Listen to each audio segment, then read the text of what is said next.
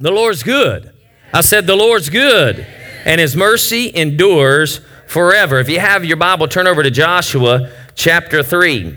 As you're turning there, I want to thank those who served the St. Augustine Beach Police. So if you sowed food, if you helped prepare it, if you helped package it, or if you went to the police department yesterday to serve it, would you stand up, please? Come on, would you stand up? Amen. Thank you so much for that. Now, the rest of you, I trust that you were praying yesterday at 4 p.m. when we went there. And I went and met with the chief of police, and he was very grateful that we once again demonstrated our honoring of those that are in authority. Again, they expressed that it's tough these days. A lot of things are going on. In fact, there was an officer that fell and went on a particular call actually to determine did someone shoot someone's cat, and they got shot in the head and they died. So, you know, so here's the chief talking to his team. He's got to remind them why we do what we do and why we keep coming. Because you understand, when you have that kind of threat every time you show up, that can get in your head. Are you with me? So we need to pray over a cat. Guys, now the Bible tells us that there will be in the end times lawlessness. All right? So these things aren't unusual, but it costs people's lives. All right? So lawlessness will abound, so we need to pray. God places people in authority. And again, if you have a problem with authority, then you actually have a problem with God. Because the word Lord, Jesus Christ is Lord. Jesus Christ is Lord. That is not a religious word. That literally means supreme in authority. So, if you have a hard time submitting to Jesus' authority, then you're going to have a hard time being in the kingdom of God. In fact, you won't be in it at all. All right? We do not have a relationship with Jesus just because we want to avoid hell. That's not why we're born again, because we want to avoid hell. We want to avoid going to prison for everything we've done wrong. So we'll take Jesus' blood, cover ourselves with it, but still do everything we've done on the earth and say, you remember when I prayed that prayer so your blood would cover me so I wouldn't go to hell? That's not what brings you in the kingdom of God. It's a submitted life where you love the Lord your God with all your heart, soul, mind, and strength. You follow his teachings because his teachings are life. Yeah. Peter said, where are we going to go? You have words of life. You understand? And it's, you know, that's not so crazy, because think about it. Everyone in this room typically is following somebody based upon what they said. You know, well, I don't believe that Jesus stuff. Well, then who do you believe? Because you're believing based upon someone's word. And what's the credibility of that source? And how long have they been around? Because Jesus has been around forever. Hallelujah. I said he's been around forever. So we have the most reliable source. We have God himself. So again, we appreciate you coming and being a part of that. We had a great time with them. In fact, the chief of police had given the mugs out to those, and then he gave me a coin. And he said, I'm an ex-military. He says, you know, we're about coins. And so he gave it to me, and he gave it in a handshake. And he says, I'll take that since you're out there. I won't leave you hanging, okay? So he puts it in the palm of his hand, and it's a transfer through a handshake. He said, now, when President Trump was here, he didn't know that, and I had to teach him, right? So that tells me I have the same coin that the president has. That's what I'm saying. That's cool. That's cool. I got that coin. Okay.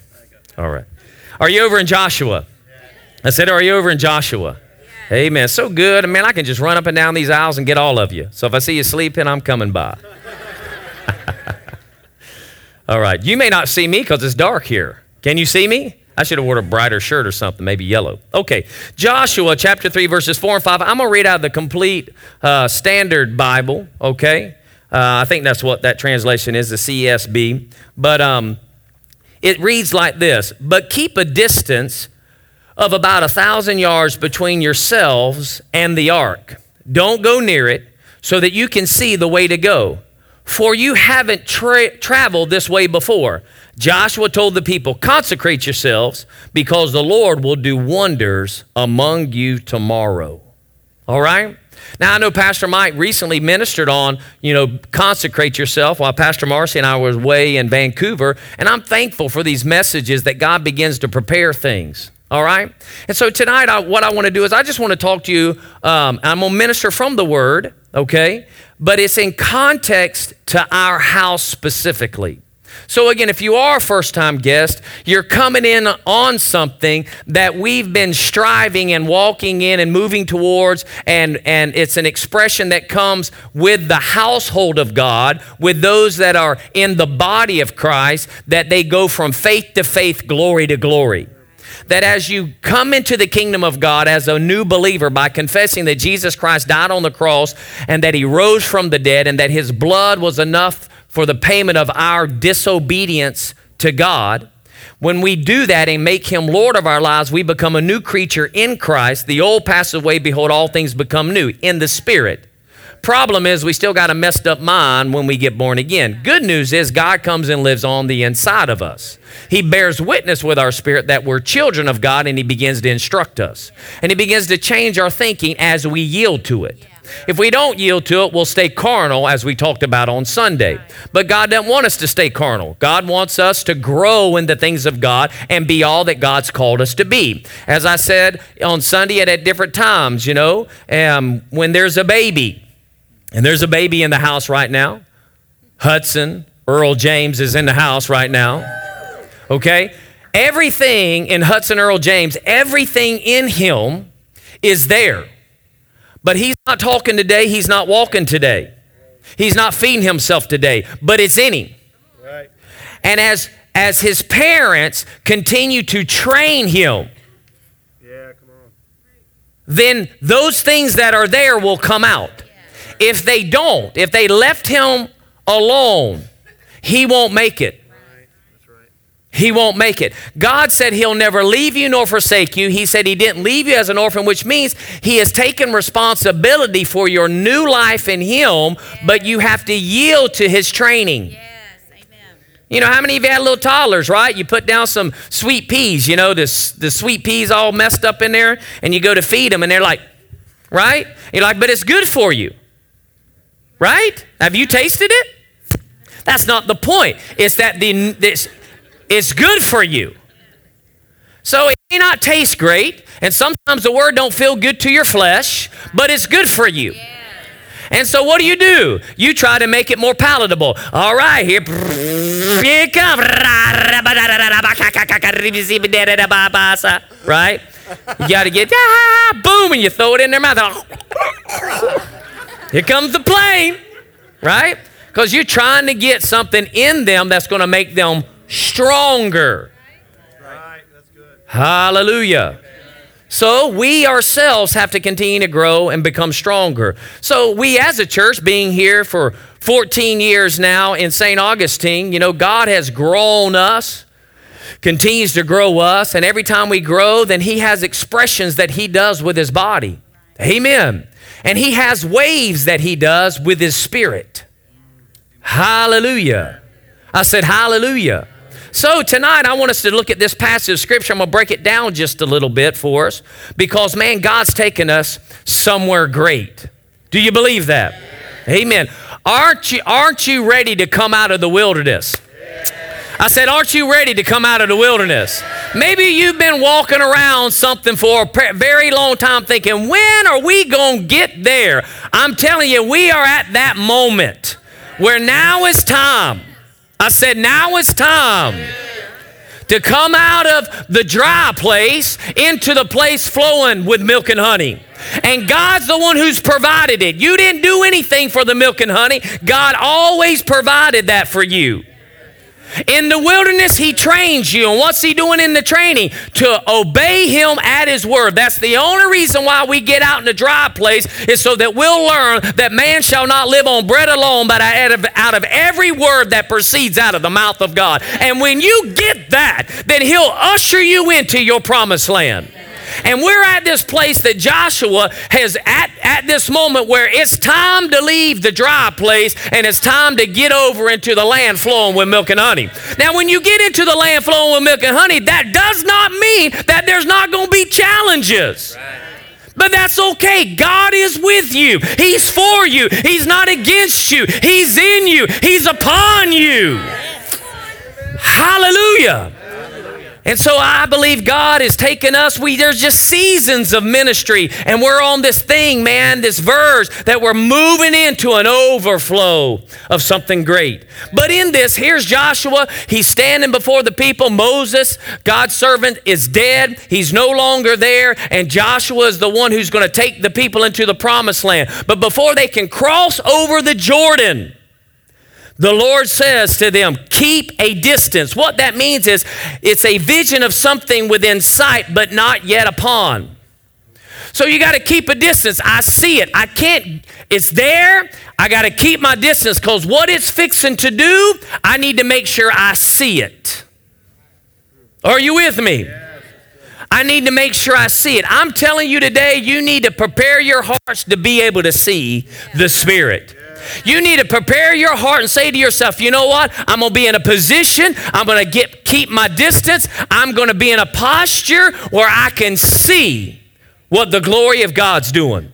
Are you with me? The next phrase he says is, keep your distance between yourselves and the ark. Well, what's the ark represent? Because yourself is you. That's you, right? Well, the ark represents the presence and glory of God, the anointing. Are you with me? So he's saying, now listen, keep your sight towards the anointing and the presence of God. Keep your eyes focused on the Spirit of God. Are you with me? Because you understand, if your eyes are not focused on the Spirit of God, then you're not going where God's going. What did Moses say? The Spirit of God manifested while they were in the wilderness in a pillar of cloud by day and a pillar of fire by night. And the glory would rest upon the tent and settle there. And then when the glory left the tent, then they would follow it wherever it goes. They break the tent down and they begin to go. And I remember Moses had a conversation with God the Father, and he said, Father, listen, if you don't go with us, we're not going. Amen. And if we don't watch out too often, we will see something besides the move of the Spirit. We'll start looking for our own direction, and we'll start heading out into a place that the presence of God's not going. And what he has to tell, he's telling them, he says, now listen, you had the presence of God in a pillar of cloud by day and a pillar of fire by night, but he's changing the way you see him. God manifested himself in that dry place where he allowed things that they had to not wear out. It had like long life. He put up with so much rebellion for the sake of another generation. But as that generation rose up, and the other one died out, and he said, now it's time to do a new thing with them. And he said this, I provided manna for you. I brought it to you. I took care of that for you. But I'm fixing to take you into a place that you take the authority and go get the stuff. When they went into the promised land, no longer, the minute they ate the fruit of the promised land, manna quit manifesting. Manna was the manifest presence of God's provision, but in the new place, he did something different. Are you with me? So we've got to keep this vision of the Spirit of God. Make sure that we're keeping a distance where we can clearly see. Have our hearts in a position where we're saying, okay, God, I'm at a place that I am looking to you. I'm looking to your presence and to your anointing. The next thing it says, don't go near it, talking about the presence of God, meaning stay in a place where you can clearly see its direction. Clearly, stay in a place where you can clearly see its direction. That means don't anticipate, but expectantly wait. Because what happens is a lot of us, maybe you're a first-time guest and you've not been in what they call a full gospel church or what they call a church that flows in the Spirit of God or by the Spirit of God. You know, maybe you're just used to someone being a lecturer from the Word, give you some things that you need to do in life, and you take it as you can and walk out the door. But you know what? God had another life intended for his children, that is to be anointed by the Spirit of God with power. Yeah. And in that power, they would do the works of Jesus, the same works he did. And what works did Jesus do? Well, he healed the sick. He cast out devils. He raised the dead. Are you with me? He walked by faith. He caused his faith to materialize. He spoke to storms. He spoke to plants. Everything listened to the voice of God. And he said, the works I do, even greater works will you do, because I go to Dad and I'm going to send him and put him on all of you. So it won't just be one of me doing this. All of you be able to do it. Hallelujah. Because our God is not some idol where the hands can't move, the eyes can't see, the ears can't hear, the mouth can't speak, the nose can't smell, the feet can't walk. No, he's alive. He's alive. Woo, he's alive. Are you with me? So this means don't approach in your thinking. What happens is when he said, don't go near, he's saying, don't think that you know what God's doing there because he's fixing to do something maybe you've not seen. And you've got to be sensitive to say, okay, where is he moving? The presence of God. What's he going to do in me that's different than what he's ever done before? You got to be able to expectantly wait, but not anticipate thinking, oh yeah, I've been here, I'm going to go. And you may step out on a way God used to move, but he ain't moving that way there. Are you with me? Oh man, the worship's going good. You know, I sense I might. You better wait and make sure that's what the Spirit's doing. Are you with me? Why? Because the next phrase we see here is, you haven't traveled this way before. That means God is ready to use you in a way you've never been used before. God is ready to use you in a way you've never been used before. In fact, you've thought about being used that way. You haven't been used that way, and now all of a sudden God wants to use you that way. Or maybe you were used that way a little bit, and he says, I'm going to turn it up and use it that way more.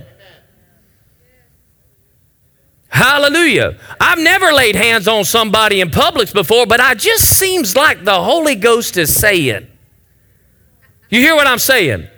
Man, when we were in the church, I've prayed for people. And, you know, we prayed over people. And when people came down to the altar, you know, I worked that area ministry, and I was praying. I've seen the anointing in my life and being able to speak over them. But all of a sudden, here I am in the fast checkout line in Walmart, and the person beside me, I've got something happening. Something on the inside's telling me what's going on in their life and wants me to turn. And he's never used me that way before. Hallelujah. He's doing something. So he's taking us by the Spirit in a way maybe you haven't been used that way, didn't think he would want to use you that way. But let me tell you this. God moves on his people as he wills for one purpose, to bring edification within the body and to show the world that God loves them and needs them to change. That they can't come to him that way. Are you with me?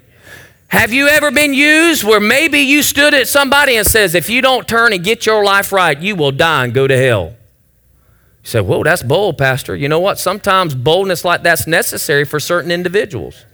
Jesus walked up and said, you brood of vipers.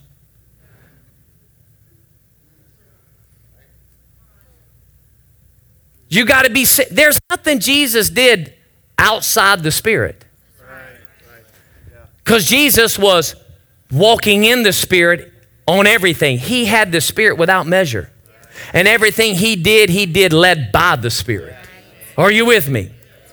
And the same Jesus changed you and put that Spirit in you and put him upon you so that you can talk in the language of the kingdom of God, but not just the language, it's the power you receive that caused the language to come out. You need to focus on the power more than just the language alone.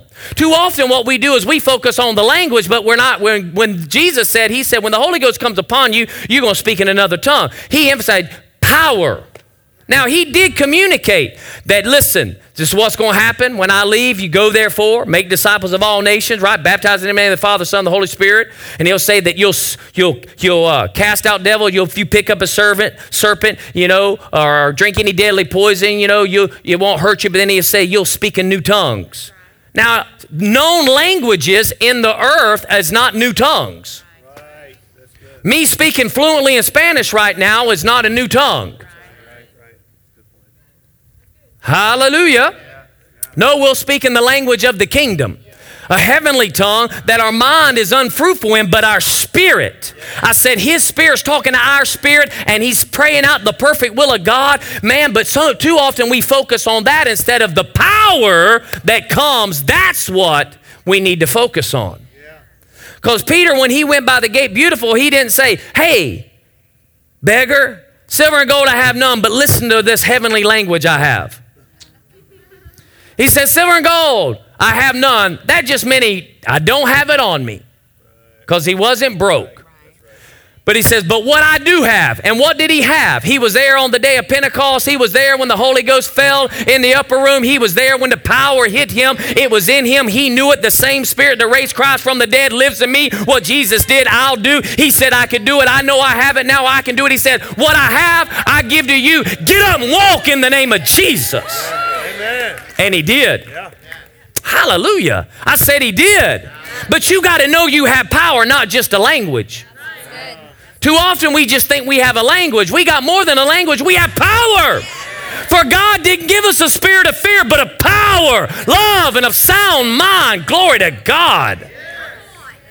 Woo! We're not barely getting along in this life. We're more than conquerors. We're not more than conquerors from the grave. We're more than conquerors now. We rule and reign in this life. If you'll learn who you are in Christ. Most just want the Jesus that gets them to heaven. But Jesus is crying over those people saying, my gosh, it's not about getting you up here. It's about getting me down there. Yeah. When you leave your earth suit, you'll be with me, but I need you on assignment down there. If Jesus wanted you there, then why did he say pray this way? Our Father, which art in heaven, hallowed be your name. Your kingdom, your will be on earth. No, why does he want it done on earth? Why don't he just pull you on out the minute you get born again? Why is he praying in John chapter 17? Father, I'm sending them into the world as you sent me into the world. Well, how in the world did the Father send Jesus? He sure didn't send him till he got baptized by John and the Holy Ghost fell upon him. Then he went preaching. You won't find him preaching till the Holy Ghost came upon the Son of God who knew no sin. Jesus hadn't sinned up to that point. Jesus didn't know any sin. He didn't need the Holy Ghost to keep him out of sin. He was already living sinless. He needed the Holy Ghost for the power to be able to hear what the Father was saying in heaven, so that I don't do my own will but what he tells me to do. I don't seek my own will or my own initiative. I only say what the Father says. I only do what the Father does. And I've gone a different way I've never gone before, and that is when I was up in glory, I did it all, but now I've emptied myself, put myself in a skin suit. I'm just like man, and I need the Holy Ghost to hear Daddy. Yeah. Hallelujah. And when he was full of the Spirit, the first place he went was to the wilderness and told the devil about himself and said, there's a new sheriff in town, and you're going to try to deceive me to take what I'm going to get when I go down on the cross. I get down in the grave. I'll take death, hell, take the keys to death, hell, and the grave, and then I'll raise back up, take my blood personally, pour it out on the mercy seat in heaven, and then I'll cause every human being that calls on my name to act like I do in the planet. So he said, Lord, the way you sent me, I'm sending them. And he says, I'm asking you not to take them out of the world, but to protect them from the evil one. And how does he protect? How has Jesus and the Father protected us from the evil one? He gave us the Holy Ghost. He gave us the Holy Ghost. The Holy Ghost has never lost a battle to the devil. Your mind has. Your flesh has. Your mind has. Well, the devil's just beating me up. Well, if you're a child of God, he's not, but he's beating up the one that's allowing, which is your brain. Oh, it's hard. Quit thinking like that. Who's in you? The creator of heaven and earth's on the inside of you. My gosh, greater is he that's in you than he that's in the world. How in the world could you think the devil could destroy you, whip you, beat you, put you down? You're made in the DNA of God. Your spirit man is now in the creation of Christ. You're a God class. Come on, say I'm a God class. You're God class. You're sons and daughters of God. Now. Woo, glory to God. Amen. Maybe there's a stronger anointing over on this side of the sanctuary. I don't know. Maybe we just need to preach on this side a little bit more. I don't know. We'll see what happens Sunday. Amen. So listen, we're keeping our, why? Meaning we're keeping ourselves in view that we don't have any undistracted or anything within our vision that is an obstacle or, I'm trying to think of the word, obscures our vision. Too often we allow the busyness of life, the cares of life, all these things. We run up into church, we run out of church, we run into our Bible, run out. We have no real clarity of what God's doing at all because we fill it with so much stuff. And he's saying, hey, get some distance, man. Get yourself out there and get a clear picture of what's going on because the presence and the anointing of God's on the move. And don't think you know what it's all about because he's doing a new thing. He's taking you a place you've never been before. Are you with me? Then he goes on and says, consecrate yourself. Pastor Mike talked about this, but that just literally means cut off the flesh and draw near to God. Do you understand? God went after you when you were separated, when you didn't know who God was, when you were running from God, you didn't even want God, but God showed up on your doorstep, showed up through a person, showed up through a gift, showed up through some prayer, showed up to communicate to you, you need Jesus. He ran you down. He was running you down. He was going after you. But the minute you said, here I am, Lord, I'll accept Jesus. He said, now you come follow me. Yeah. He said, come what? Follow. He don't run you down now. Oh, I'm preaching. No, no matter how far you get out of God, God will come get you. God will stand at his door and say, come home. Child of God, you want to stay out there in the bar? You want to stay out there in the club? You want to stay out there in sin? You can. I can't make you, but I'm saying, come home. Come follow me. The Bible says, draw near to God. Oh, now you're drawing near. Well, let's meet halfway. See, when the prodigal son came back to the house, he didn't go visit the prodigal son at the bar. He didn't visit the prodigal son at his parties. He didn't visit the prodigal son in all of his adventures. He sure didn't visit him when he got down and out and needed a job. Didn't send him any money. Son, I hear you down, and I just want you to know I love you, and so I'm going to send you an offering, and because I want you to know mama cares. No, he said, he's out there. I'm praying for him. He's got to come back. He knows where I'm at. I ain't left. He didn't go show up when he was in pig slop. But then son finally realized, my gosh, I'm in pig slop. If you quit running after your kids and let them smell the stench they're in, maybe they'll come home finally. This stinks. Now that I think about it, Dale's a pretty good guy. You know, maybe I'm an idiot. This is kind of silly. Maybe my way's not the best way. I think I'm going to go home. Now, I'm not worthy to go home because I've done wrong. And so I'm going to go home and ask Dad to forgive me. Yeah. Well, Dad wasn't thinking about whether he was worthy. He just needed to know, was he in humility and was in repentance of the life he was living? And so when Dad was there praying for him, you know where he was, at the house. Praying for his son. I believe he's coming home. Lord, hedge of protection around the best you can. I hope he gets things right, because if he's going to be right, he's got to come back. And then all of a sudden, looked up on the hill, and he's seen that figure before. Why? Because he knows you. He knows that when you really begin to worship. He knows that when you really begin to sow in faith. He knows that when you really are coming back around, and you've humbled yourself and say, Dad, I blew it. I blew it, Dad. I didn't do right, Dad.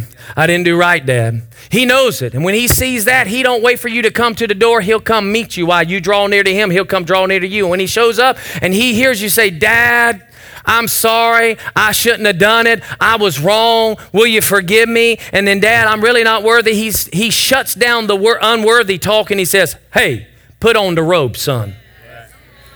Put on this robe of righteousness right here, son. Son, put on this robe right here. Here, see this ring right here? Put the authority back. Son, you got the authority. Come on back to the house, son. We throwing at a party. Why? Because you were lost in your own mind, but now you got your mind right, and you've shown back up, and everything that I have is still yours. Hallelujah. I'm telling you, God wants to do something great in your life. Amen. He's raising up a church to do something. And when we consecrate ourselves, cut off the flesh, draw near to God, he'll draw near to you, because the greater one's on the inside of you, then the Lord will do wonders among you. I'm telling you, God wants to do wonders among you. God wants to do wonders among you. I said, God wants to do wonders among you. Yeah. Kenneth E. Hagin, who's gone on to be with the Lord in 2003 of September, had a particular word concerning the move of God in the last days. He spoke this word in 1980. And I don't have time to read it all. I'm not going to read it all, but there's this one particular, there's a couple paragraphs here, some excerpts that I do want to read, because I want you to understand where we're at as Anchor Faith Church. And if you're a first-time guest, good news is you're coming in on this. Now, with that being said, when you come in on it, what's happening here, you're going to be able to draw from it from where you're at. From where you're at. Because God is pouring out his Spirit on all flesh. But when it comes on all flesh, it's where you're at. I said it's where you're at. So wherever you're at, if there's something he comes upon you and begins to say, woo, we're going to take care of that. We take that off. We'll do this. Maybe he's never talked to you about that before, but he's taking you somewhere you've never been before. Lord, you ain't never talked to me about that attitude. You never talked to me about doing that particular action. You've never talked to me. And he says, well, I'm taking you somewhere you've never been before, and it can't go with you. Are you with me? I'm taking you somewhere. But he said this. He says, and so in these days there shall come a mighty manifestation of the Spirit. And the work that God intended should be done in the last day, in these last days shall be accomplished. For the time is short and things must be speeded up. And you'll learn much faster spiritual things than those of yesteryear. Do you believe that there's a time that if you'll submit yourself to the will of God and the Word of God, that God can grow you quicker than those of yesteryear? I believe that, because God's going to need all hands on deck and get you supernatural training. But it only comes with the same thing. Pass the test. Doer of the word. I hear it's what he said. I get into action that's contrary. I'm going to do his word. Pass the test. Next training. If you don't pass the test, you're still stuck there. Are you with me? And you'll develop much faster. And it will be said of some that they virtually matured overnight. Man, that's good news. You ought to grab hold of that. Say, it's not going to take me as long as everybody else to grow up. It's not going to take me as long. I can grow up. I can grow up quicker. Man, I want to look out at you and say, my gosh, man, it didn't take them as long to do what I did in the time I did it. They got faster. That's good news, because we're advancing the kingdom. It's not competition. It's about advancing him. It goes on and says it this way. It says, and they shall go forth to speak in the name of the Lord, because they understood the principles of faith. They'll understand the principles of the kingdom, and they'll understand the laws of God, and they'll operate and minister in that area. What area? Those who understood faith, those who are understanding the principles of the kingdom. And man, are you learning the principles of the kingdom right here in this house. Now, this is significant, because if you knew Brother Hagin, Kenneth E. Hagin, you knew that God told him a long time ago, back in the 40s, he said, you go teach my people faith. Yet the man who was to go tell people faith and had the assignment to teach people faith got a word in 1980 that faith would be an understood principle. And that another principle would be in the process of teaching, called the kingdom. I said called the kingdom. And the kingdom has laws. Now, I'm not talking about the 10 commandment laws or the 618 laws. I'm talking about just the voice of God, because where the word of the king is, there's power. It's about obeying God's word, because you understood faith. What is faith? Faith comes by hearing, and hearing from the word of God. When you hear the word of God, then faith is conceived. But you're not in faith until you believe those things that be not as though they were. Because now faith is the substance of things hoped for, the evidence of things not seen. See, we're in this principle of understanding faith because God's already given us them all. Yet it hasn't actually physically materialized where Anchor Faith Church's name is on it, but it shall come to pass because God's already decreed it. Yeah. So we walk by faith, we sow by faith, we believe by faith, we confess by faith, because we understand we heard God, we say it, that's it. That's why you and I both get on this property and say, thank you, Lord, for 2121 U.S. 1 South. That's why I see some of you walking around the mall Some of you on a daily basis calling it in, because we're not taking it by ourselves. I'm not taking this mall without you. Moses didn't say, forget y'all, I'm going into the promised land without you. He didn't do it. The assignment was, take my people. Are you with me? So not only will they have understood the principles of faith, understand the principles of the kingdom, and understand the laws of God, they'll operate, minister in that area, and look what it says. And nothing will be hid from them. So if you'll understand faith and keep the teachings of faith in front of you, and you'll begin to understand the principles of the kingdom and the laws of God, then nothing's going to be hid from you. Amen. Amen.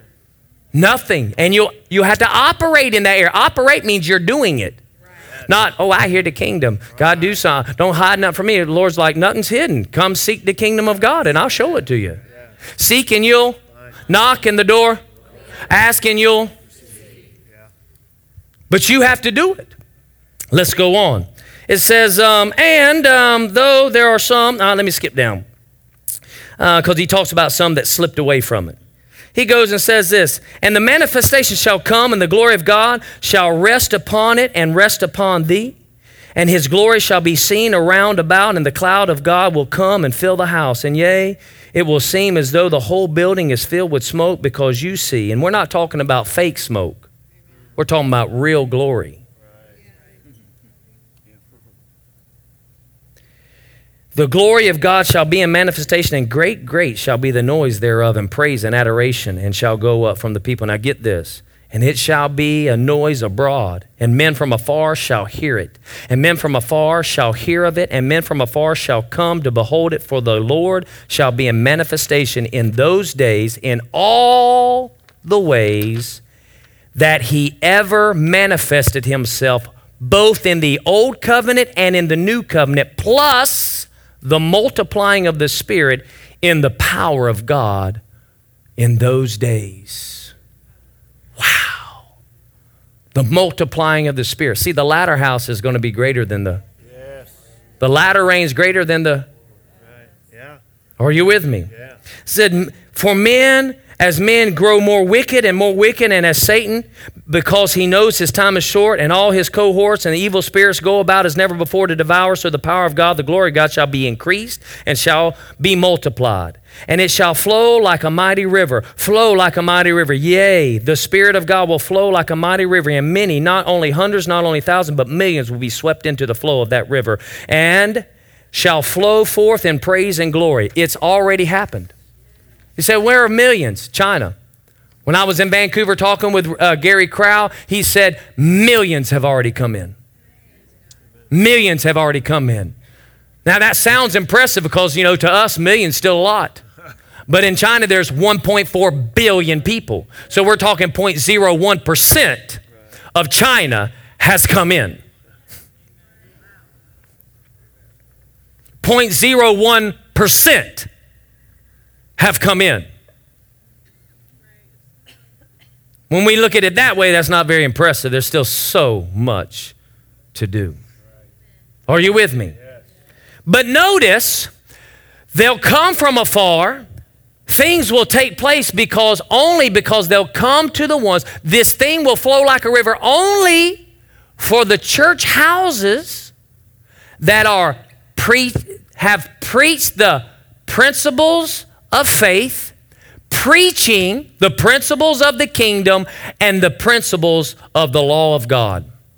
Now, when I say law, don't think old covenant. We are in a law right now. It's called the law of spirit and life. Amen. See, the law of death is done away, but we're in the law of love right now. Yes. Come on. You say love's a law? You bet. You're Jesus. Read it for yourself. In John chapter 15, verse 12, he said, a new commandment I give you. Right. New commandment, not a suggestion. Right. Now, when you feel like it, Eloise, I highly admonish you to love one another. No, he said, I command you to love as I loved you. Yeah. Now, how did Jesus love us? While we were yet sinners, Christ died. Which means love them whether they deserve it or not. Just love. And when you love like I love. Because sometimes my love is not well with what's going down. The love of God turned tables over in a house of religious people. And that was love. If Jesus demonstrated that love in some places today, they would deny Jesus because he's cotton candy. He's soft. You know, oh, guys, it's okay. No, he's not well with sin. He does not rejoice in unrighteousness. He's not in the corner of a bar laughing, being relevant. Oh, I'm preaching now. Okay. So he goes on and says that it flow like a mighty river. It says, for the glory of the Lord is in manifestation. The glory will be seen on the face of the saints. The glory of God will shine forth until men will walk into a place of business, and people will fall on their knees and cry out to God, though be said nothing. And women will walk into a place of business, and people will fall on their knees and cry out to God, though she opened not her mouth. For the glory of God will shine through. Yea, the glory of God will shine through. Yea, the glory of God will shine through, for the manifestation of his power and the manifestation of his glory is reserved until this hour. And you want to know why you feel pressure? Because God wants to get glory out of you.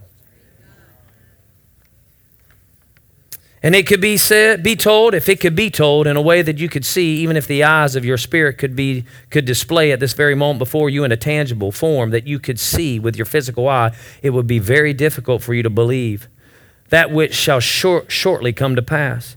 It would be very difficult for you to accept it. But as you conditional statement. Right, yeah. But as you walk with the Lord, as you prepare your heart, as you feed upon his word, as you listen to what the Spirit of God says, your heart shall be prepared and your mind will be changed until you flow in the supernatural as naturally as a bird flies through the air.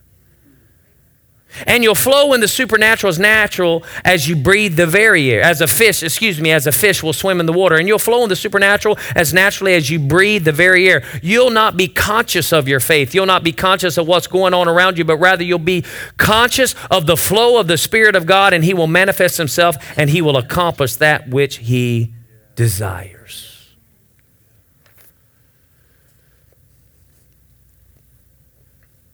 The last Sunday of April, which was the fourth Sunday in April, we had water baptism. But prior to that service, the Wednesday night prior, Pastor Marcy was ministering the elementary principles. And somewhere, whether it was the transition of worship, in the transition of worship, she sensed in her spirit that the Holy Ghost was tangibly present for refreshing. I had one person come to me and testify that the Holy Ghost came upon them so strong because they needed it that they fought to stay up. Fought to stay up. Sunday, we ministered the Word of God. And we had water baptism. 3 people came to be baptized, and I give the call like I always do for people to come if they want to come, and all of a sudden someone ran out and came. And the person came, obviously they had a shirt, a female. She had a short skirt, so obviously coming up the ladder, you know, that's, you do everything you can to keep yourself. And so she did. But on the way down, you know, she was very slow. Now my mom was thinking, well, you know, obviously she's being conscientious of her skirt, and all of our ushers want to be that as well, you understand? Safeguard her. Got her down in there, said, you hold your dress, and I'll take care of, you know, putting you down and bringing you up. Said, if you confess Jesus Christ, your Lord and Savior? She said, yes. I said, according to your confession of faith, I baptize you in the name of the Father, Son, and the Holy Spirit. Baptized her, brought her up, stood her up, got her to the thing, and it took her longer to get up the ladder. Yeah. Then I saw another person looking at her. And I was looking at the facial expression of the person who was looking at her, and I thought to myself, what's going on? Something's happening. So I started checking my spirit that this isn't natural. Something's happening. They got up to the top, finally got to the bottom, and then all of a sudden, what was on her came through the water and hit me. And the Spirit of God came on me so strong, and I got a glimpse of another time where the Holy Ghost fell at a different time in our state, all the way across the panhandle at another church on Father's Day. And because of that fall, they went into revival for a couple years, of which a year and a half, I think it was 18 months after the initial outpouring of the Spirit in that church, my wife and I went with another couple up there to see it, and we had to stand outside for 4 hours just to get in. Church. It just happened to be a baptism service. They preached a message on salvation. It was good, and they had this song that came up by the Spirit that they had wrote, said, "Come running. Come running to the altar." And when he said, "I'm going to count to three, and when I count to three, I want you to get up from your seat if you're not right with God, and you run down here." And he go, "One, two, three." And man, they jumped and ran to the altars. I'm like, wow. But that was nothing compared to the baptism. When the baptisms came, the people that had gotten born again at that particular revival, they would bring them down, baptize them, and before they could pull them up, they'd go out in the Spirit. That they had to pick them up and carry them out. And I got all that in that quick of a moment. And I shared it with you if you were here in that service. And at that moment, I was there. When I look back at the ladder, I know if I let go and go to the ladder, I won't make it. Now, it's one thing to fall out here. It's another thing to fall in water. Amen. Because one of two things is going to happen. God's going to let me swim like a fish until the ushers realize he ain't coming up. Right? But I was working in the anointing. Made it to the ladder, had to hold myself there, got to the top, got to the bottom, had to hold myself there. Then I was escorted. I was numb all the way up the stairs. And the one who helped me up, the anointing fell on them. And I knew then something's happened. And I've been asking, what is this, Lord? I went later to talk to the individual that I saw something going on when they were watching the girl come out. And I said, what is it? And they said this, the Spirit of God fell on me so hard that I was fighting to keep myself from falling down on all that wet floor.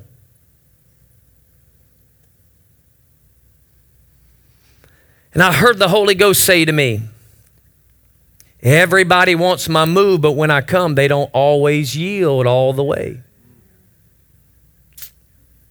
I've been in meetings with this man by the name of Brother Hagin, Kenneth E. Hagin, where he would have, and the anointing would be on him so strong that he would begin to walk by a place and people would fall under the anointed power of God. Now, falling under the anointing don't change you. That doesn't change you. Now, it can heal your body pretty fast. And he can then talk to you while you're under the power of the Spirit. The most significant thing we can ever have in life is knowing the Word of God by revelation knowledge and acting on it. Falling out under the Spirit doesn't make us spiritual. But the God wants to move in certain ways that his power so much that you need to yield. And so I took my staff and I said, listen, God's moving. And so I'm going to tell you this part. I won't tell you everything I told the staff, but I will tell you this part. When God moves, don't resist. The Bible tells us in 1 Thessalonians, I believe, chapter 5, verse 18, it says, do not quench the Spirit. Anybody got a lighter on? Anybody got a lighter on their person, like a lighter? Okay.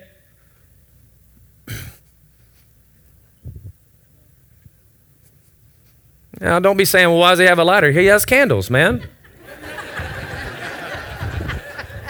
Jeez.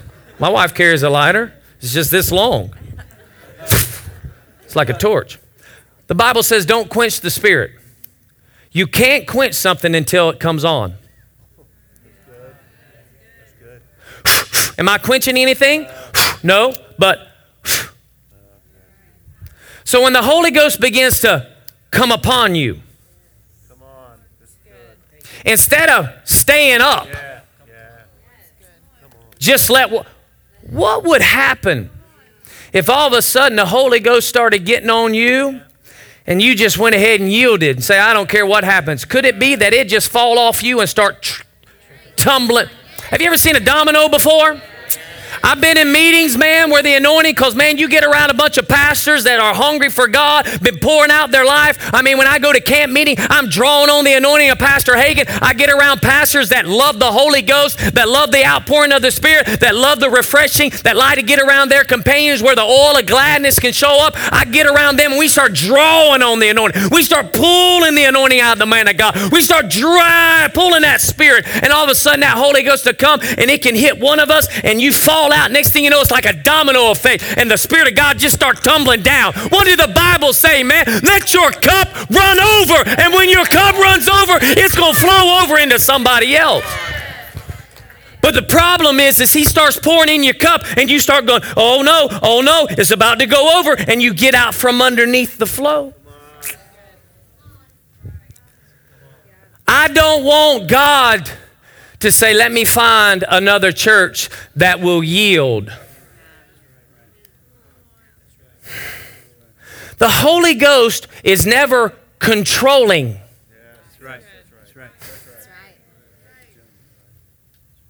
The Holy Ghost never controls us. We must yield to Him.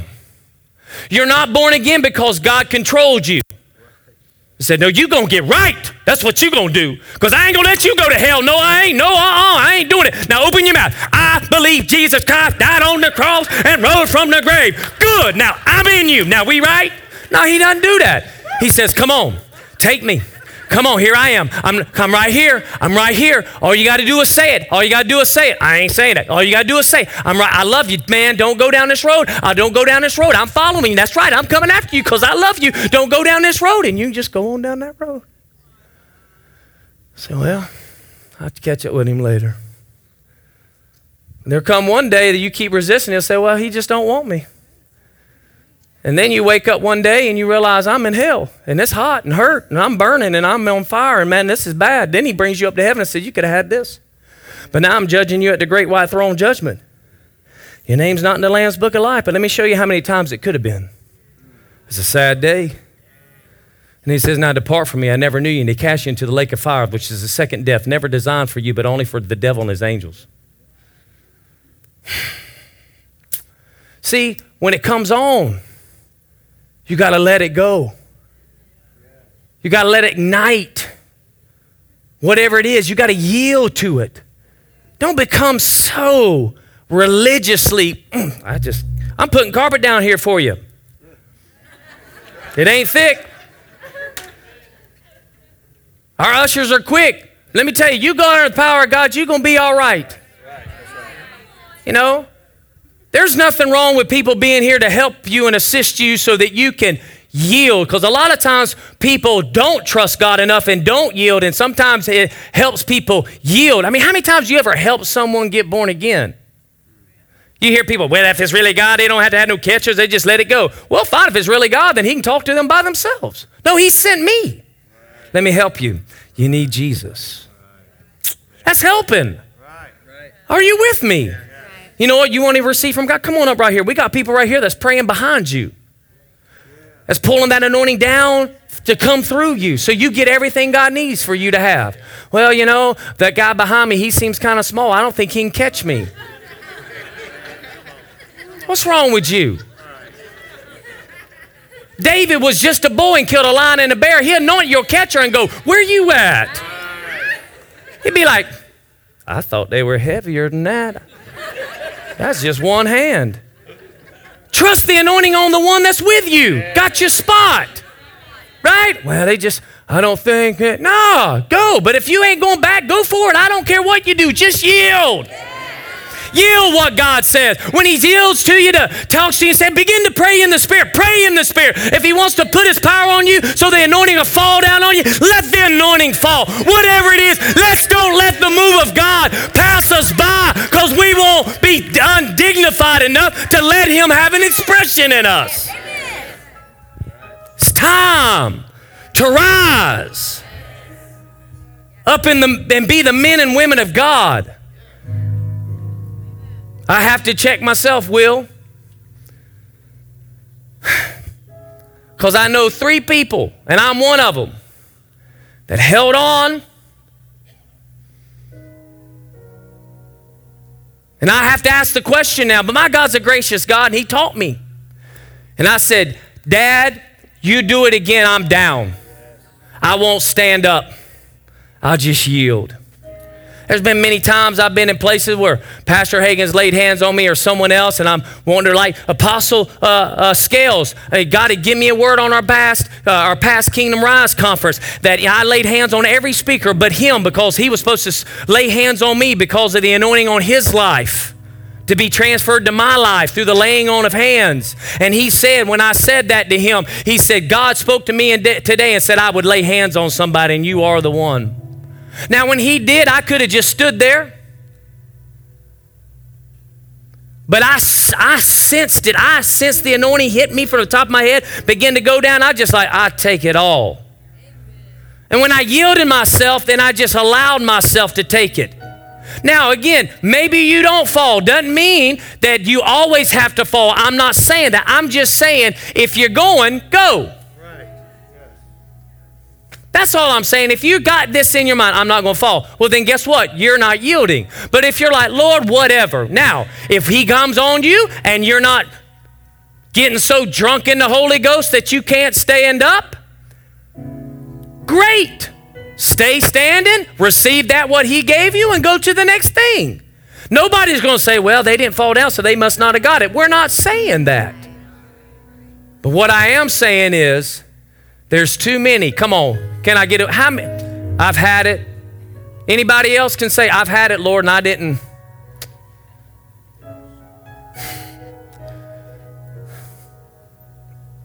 Stand up if you said, Pastor, I've had it and I didn't go. Seriously. I'm not calling you out to embarrass. I'm just saying, look at how bad God's moving and desires to move among us. Golly, guys. We're sitting here crying, we're praying 24-hour prayers and fasting, asking for the move of God, making a demand on the move of God, and he's moved on every one of us. And we've allowed it to a level, but to the level no one knows. Instead of taking it to the level that somebody knows, God must be doing something. The Bible says, all who are thirsty, come to me and drink. When the Spirit of God starts moving like that, it creates a spiritual thirst, a spiritual hunger that somebody else would be like, I don't know what they got, but I want it. And all of a sudden, the Holy Ghost say, here I am, bam. You laid out laughing. The oil of gladness is all over you. You laughing in the Spirit, uncontrolled, but it does good like a medicine, and it's healing your body. Some of your healings are one good Holy Ghost laugh away that would have been there had you yielded. But you know as well as I do, what are we hearing? What are people going to think? What are they going to think about me? And God's saying, I'm moving. I'm moving. I believe if we who have been together for a while and know what to do will do, then those that don't even know what this is, don't worry. Your pastor will give the instruction. Unless I'm out in the power of the Spirit, then he'll raise up someone else to give the conversation. Isn't that what Peter did? Everybody has gotten filled with the Holy Ghost. Everybody's speaking in other tongues. Peter's been filled with the Holy Ghost the day of Pentecost. And then he steps out and everybody's like, what the world's going on? What's happening with these people? What's going down with this thing? And Peter stands up and said, they are not drunk as you suppose. But this is that which was prophesied by the prophet Joel, that he would pour out his Spirit. He let them know. And they're like, what can we do? What did they say? What can we do to have what you have? He says, repent and be baptized in the Spirit. And the Bible says 3,000 came in to the kingdom that day, which gives me this indication. All 3,000 not only got born again, but got the promise of the Father, and all of them began to speak in an unknown tongue. They were all endued with power that day because they yielded.